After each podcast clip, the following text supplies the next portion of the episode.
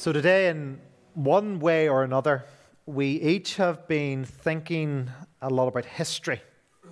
We, yes, have remembered those who fought and died in various conflicts, but perhaps we've also thought about how that has shaped who we are today. Because our history shapes us and it has meaning for us. Each and every one of us, if we were to tell our family story, could trace different events or even traits that shape who we are today.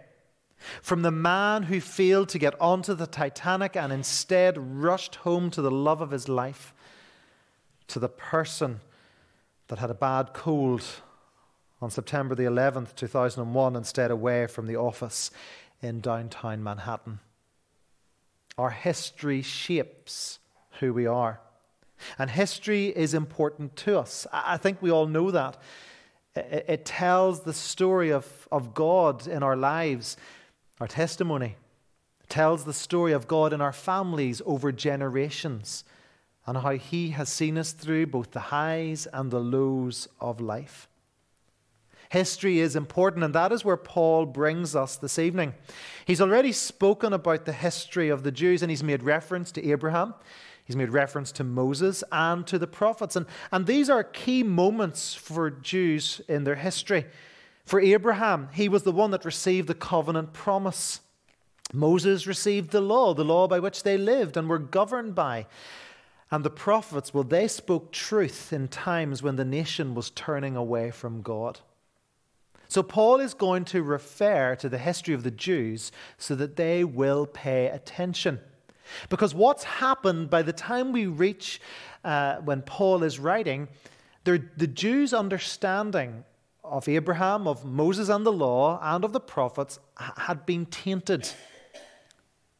It's Chinese whispers.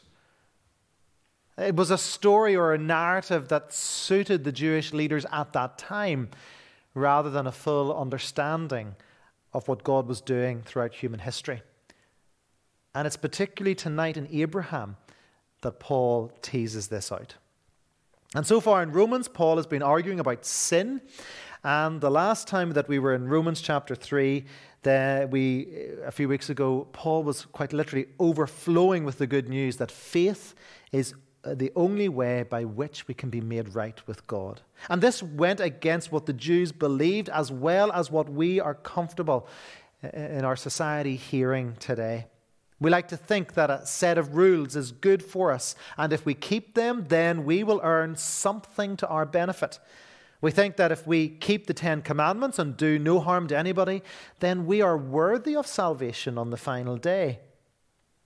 If this is how we think, well then this is a works righteousness that is actually no righteousness at all. And in the historical writings of the church, Paul has already debunked this idea. Because in Ephesians chapter two, verses eight and nine, he has said, "For by grace you have been saved through faith. And this is not your own doing, it is the gift of God, not a result of works, so that no one may boast." And what do we all want to do at this point? We all want to shout, well, you were going to clap your hands earlier. We want you to shout, Amen, because this is what we believe, that it is by grace that we have been saved through faith, not of works, so that we can't boast. We can point people to Christ as the one who is our salvation. And yes, we believe this in our hearts and we proclaim it in our voices, but sometimes our actions betray us. And we think if we do good, then we are more deserving of good. And this is where Abraham comes in. Because in verses one to three, Paul presents a problem for the Jews. And the conundrum is this. Abraham lived before the law. Now at this point, you can almost hear the cogs going round in the brains of the Jews. They have to think about this for a moment. Abraham was born before the law. So how can he be righteous before God? Because in a Jewish mind, the only way to become righteous is to obey the law. So Abraham is introduced to us as a means to illustrate the importance and indeed the nature of the faith through which God justifies. And Paul's argument in verse two is that if Abraham was indeed justified by works, then he had every right to boast because he would be considered a truly good person. If he was justified on his own merit, then he determined God's standard, and thereby he could then boast.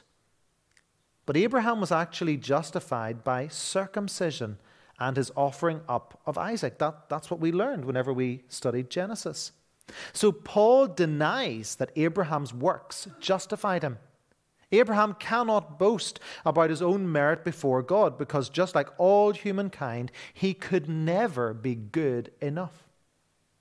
And we are assured of this in verse three of this passage because Paul draws us back to what is already said in Genesis fifteen, verse six. But here in, in verse three, he says, "For what does Scripture say?" And now quoting Genesis fifteen, verse six, "Abraham believed God, and it was counted to him as righteousness." And this is the good news that Paul is telling us about. Our salvation, our being right before God, is all of faith and not of works.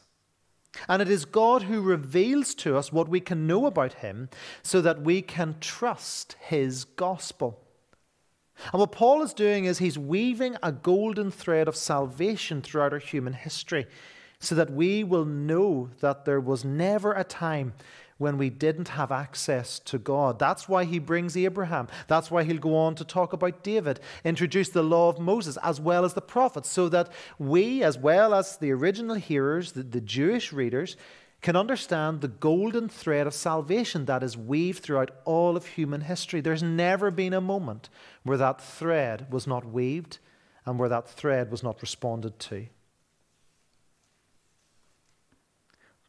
But with that thread, with that golden thread of salvation that is weaving throughout all of human history, the only way we can access it is on God's terms, not our own. And verse four breaks for us with a lesson from life. Paul says in verses four and five, "Now to the one who works, his wages are not counted as a gift, but as his due." None of us work thinking that at the end of the month we're going to get a gift. That, that's ridiculous. We work and we get paid a fair wage so that at the end we will get what we're due. We work the hours, we get the wage or the salary. But Paul goes on, "And to the one who does not work but believes in him who justifies the ungodly, well, his faith is counted as righteousness." Now, Paul's diverging from where he begins at the start of verse four because, again, he's pointing us to faith. He's saying, look, you can't work for your salvation. You can't think that you can do all of these good things and then you'll be entitled to this great free gift of God, salvation. No, it is by faith in believing that God, by his mercy and by his grace, as we come in faith, will receive us, forgive us, restore us, and invite us to be with him for all eternity. And at one level, this verse seems to state a common sense observation. We earn what we work for. But in context, however, it has a deeper complica- uh, implication. God gifted Abraham with a righteous status. It's totally contrary to what he was due because all he did was hear God's promises and he trusted them. That's what verse three tells us. He did not work in expectation of getting paid for it. This means Abraham's believing, though it was an act on his part, an act of faith, was not a work in the sense of obedience in demand of a reward. Abraham knew that the only way to know the blessing of God was through faith. But then back to this one who does not work. And this is setting up a contrast with what we read in verse four. Because Paul uses the impersonal language here, but he has the biblical figures such as David in verse six and Abraham in mind. And key to this verse, and to indeed to the whole chapter, is that God justifies the ungodly. Now that's revolutionary, because in our human terms, those who have done wrong should never be justified. And we would say that. No wrong can ever be justified, but yet God is the one who says, well, actually, in my case, because of my love towards humankind, I will. I will justify the ungodly because of my Son, Jesus Christ. Later in Romans, in chapter five and verse six, Paul will go on to say, for while we were still weak, at the right time, Christ died for the ungodly. Christ dying for the ungodly is an astounding assertion. It's not the point of religion to provide a way for people to get right with God, whether by acts of worship or by deeds of kindness or by spiritual experience. Is that not what we think? Does, does, does not God reward religious commitment with his acceptance and blessing? That's what it's easy to think, and that's what the world thinks. But the gospel message is that the grace of justification precedes human acts of obedience and loyalty that God deems pleasing. Abraham did not perform meritorious acts to earn God's favor. He didn't. It was his believing that God counted as righteousness. And the image here uh, brings us back to a courtroom in which a judge gives a verdict declaring the accused guilty or innocent. And like all humans, Abraham was a sinner. And so as the gavel goes down, the judge declares Abraham guilty. Or at least he should. Because the surprising verdict is, as the gavel goes down, not guilty. God imputed a righteousness or a righteous status to a person with clay feet, just like all other people, thereby demonstrating his love and his salvation to humankind. And so when confronted with God's promise in Genesis chapter fifteen and verse five, Abraham believed the Lord. It was his faith that made him right. And moving on to verse six, Paul now quotes another of Israel's heroes, King David. And between the time of Abraham and David, Moses intervenes and gave the law. But despite living under the law, David praised the law as something to delight in and a means of flourishing, not as a means of salvation.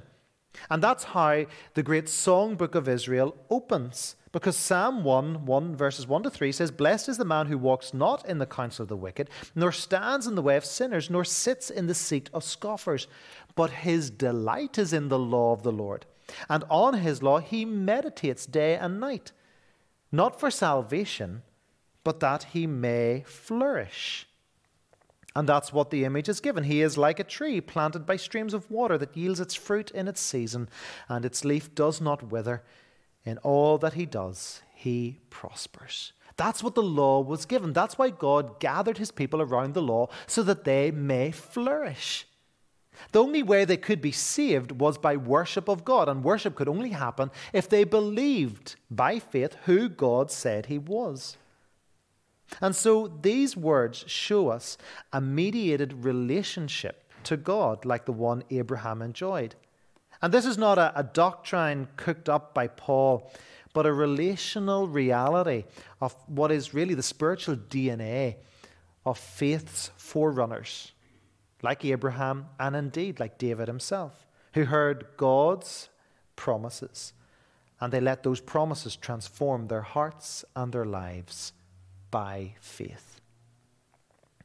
And so Paul, quoting David, and in using it, he is once again pointing out, as I've just me- or mentioned just a few minutes ago, that throughout all of history, God's way of salvation has always been about faith that has led to worship of him.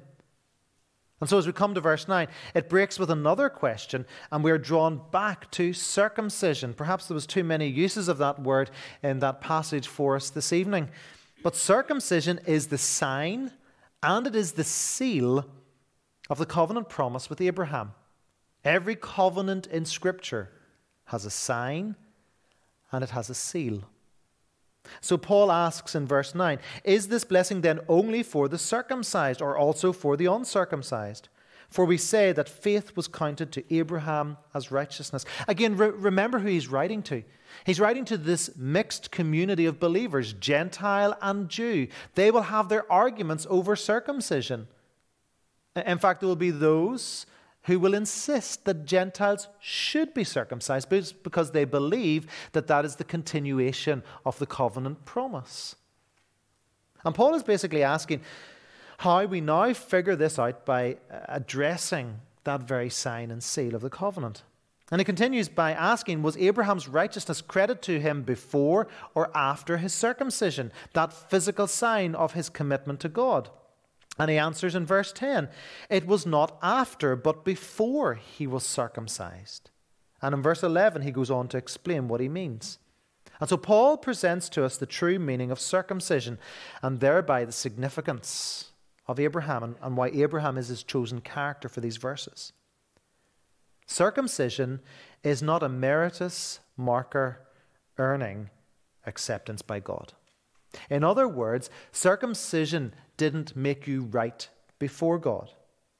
What it is, is a sign and a seal of the righteous standing with which God graced him while he was still uncircumcised. Abraham and his descendants were known as God's set-apart people by a number of practices, including dietary laws and Sabbath observance. These were not a warrant for salvation in themselves. They were indicators or a sign of God's claim on and expectations for his people. And so Paul is driving home the truth that because one is circumcised, they are entitled to some way to the righteousness of God. Jews depended heavily on this physical mark to demonstrate their orthodoxy. But Paul blows that idea out of the water by saying that circumcision counted nothing towards Abraham's righteousness. And if it didn't do that for Abraham, then it certainly won't do it for anyone in the Roman church, as Paul is writing. And before we judge the Jews too quickly, let us take stock of our own situation.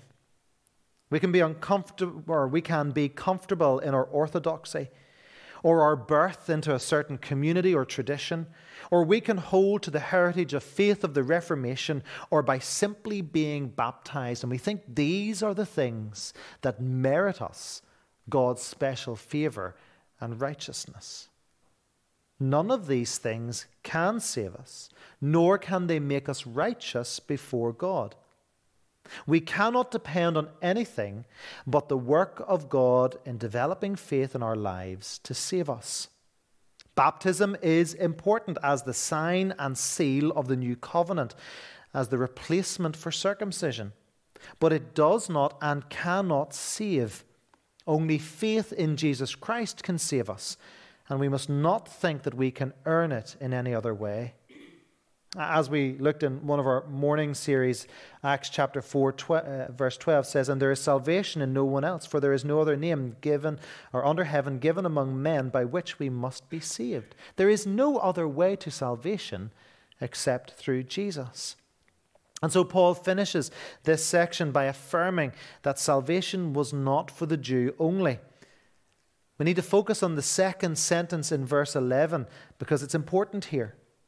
So as we do the second half, read the second half, verse eleven into verse twelve, the purpose was to make him the father of all who believe without being circumcised, so that righteousness would be counted to them as well, and to make him the father of the circumcised, who are not merely circumcised, but who also walk in the footsteps of faith that our father Abraham had before he was circumcised. This is a great missionary pronouncement.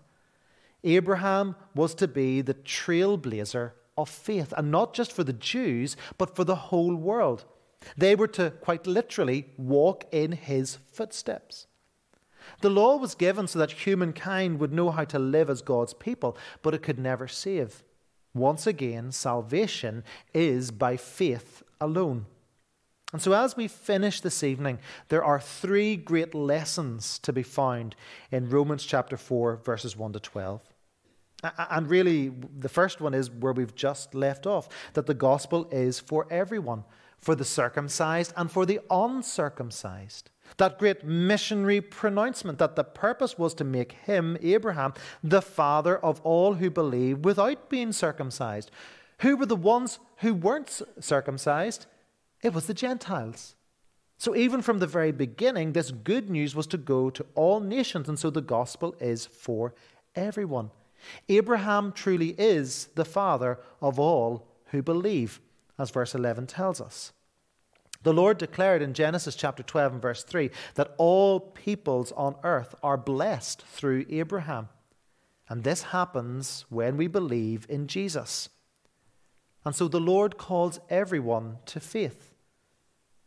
And it is harder, but no less essential, for God's people to call our, our family members, our neighbors, and our friends to the gospel in a secular age.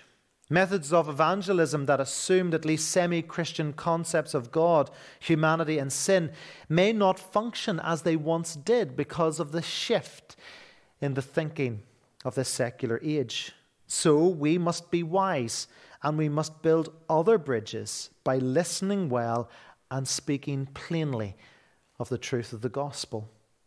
That's what it means that the gospel is for everyone, that we will speak well of it in this age, recognizing that we live in a different time than even a decade ago. And we must be ready and adjust so that we can build those bridges by listening to society and hearing where it is, and then speaking plainly into it. The second thing is that we're not to distort the gospel, because Romans four is cautionary. Paul's interpretation of Abraham's life has a bitter and corrective aspect to it. The question was asked, what does the scripture say in verse three? And the additional questions of verse nine rebuke the teachers or the rabbis of Paul's day. How could they think that Abraham's works redeemed him? They should have known better, because the rabbis or the teachers were the, the shepherds of the flock who were to know the truths of scripture. But in all of this, there's a more personal question for us. Are we perhaps like the rabbis of old? Do we ever distort the gospel? And we will want to cry out, no! But before you do, have a think. Do we ever distort the gospel? You see, we do. If we preach and believe the gospel on a Sunday, but then condemn ourselves through our words and our actions and our thoughts about ourselves, about others, about the church on a Tuesday. Yes, the Lord is pleased when we persevere in good deeds, but they can no more earn God's favor than a child can earn her father's favor by hiking well or playing well on the sports team or doing well in school. Good hikers, sports players, and students please their parents, but good parents love their children unconditionally. And when they do, they echo the love of God the Father. We must live well, knowing the unconditional love of the Father, so that we don't end up distorting the gospel, that we actually become more unloving, because we as the church ought to know how to love better, because we have had the clearest and best demonstration of love through Jesus Christ. Don't be too quick to say that you don't distort the gospel, because I believe and I think in some ways we each do, because we want it to be about ourselves. Be careful. Be very careful. As you know the unconditional love of God, so show that love unconditionally to those in this place tonight and to the world around us, so that we will live faithfully for Him. And the final thing is to walk with Christ. Because once believers are justified, they can and should walk in the footsteps of Abraham. And, and you know, footsteps is a very good term for Abraham's life when you think about it. Because Abraham's life in faith was often expressed in his walking. In Genesis twelve, he walked away from his home in Haran toward the wilderness, protected by God and not by city walls. Abraham's rescue of Lot also required walking, but above all, he walked one anguished step at a time up a mountain to offer Isaac. His journey of faith was quite literally footsteps, one after the other. And for believers, faith is a long walk in the right direction. Abraham had a unique role in what we call redemptive history. Yet his daily life was as mundane as ours. He looked for water, He sorted out quarrels between uh, his servants, and he slept with Sarah at night, hoping for a child. Then and now, faith normally manifests itself in a walk, in quite simple, ordinary acts with family, with friends, associates, and clients. And what we do is we, we build buildings one brick at a time. We write uh, copy out one word at a time, or if you're a programmer, you write code line by line. We raise children one meal, one story at a time. Our Christian faith is one step in front of the other, but it takes that movement and it takes that direction. Are you walking towards Christ? Are, are you actually walking towards him, or are you at a standstill? Or maybe you actually are you walking backwards? Where are you when it comes to your relationship with Christ? Because what he does is he calls us to come to him, one foot after the other, intentionally towards him, so that we may know his salvation. We are to walk as Abraham did, as a father of the faith, step by faith, or step by step by faith, on the path of salvation with Christ. In Romans four, Paul is helping us to see how God makes us right before him. It is all because of his work in Jesus Christ. And what he does is he calls us to recognize that the gospel is for all and not exclusively just for us or a subsection of a community. He says, do not distort his gospel by thinking that we know better. We try to adjust it here and there to suit us and, and how, how we might be received by the word, world. And finally, we're commanded to walk with Christ so that we will not fall away, but remain faithful.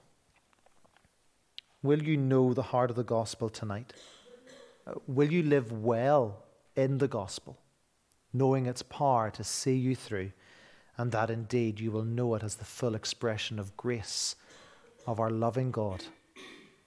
May it be so in your heart and in your mind and in your home this night. Let's pray. Our Father God, we thank you for what we learn about the gospel, for how we, we see it as the golden thread weaved throughout all of history, and, and this evening how, how Abraham and that whole sign and seal of the covenant and circumcision, how he was made righteous before it.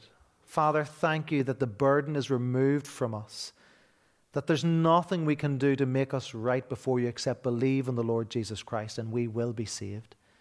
So may we live as people who know that. Forgive us for the times when we've distorted the gospel, when we haven't lived well by it, and we've tried to change it so that it suits our agenda. Help us to be people who are, who are galvanized, living by faith, and ever walking one step at a time towards you. Thank you that you are the gentle shepherd who leads us ever on. So may we trust in you this evening. And we ask it in Jesus' name. Amen.